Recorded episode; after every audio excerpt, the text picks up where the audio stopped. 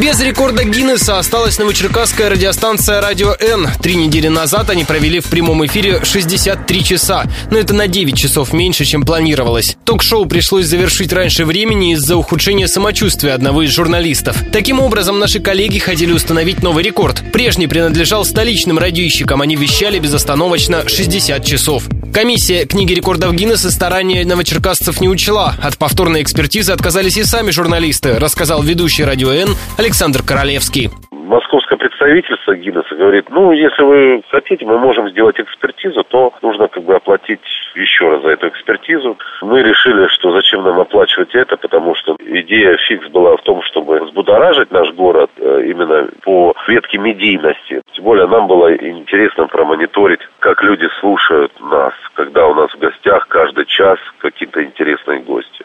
Отмечу, что по правилам книги рекордов Гиннесса радиоведущие могли спать только час в сутки и делать 15-минутные перерывы каждые 5 часов. На протяжении своего эфира они взяли больше трех десятков интервью, а также провели несколько викторин и конкурсов.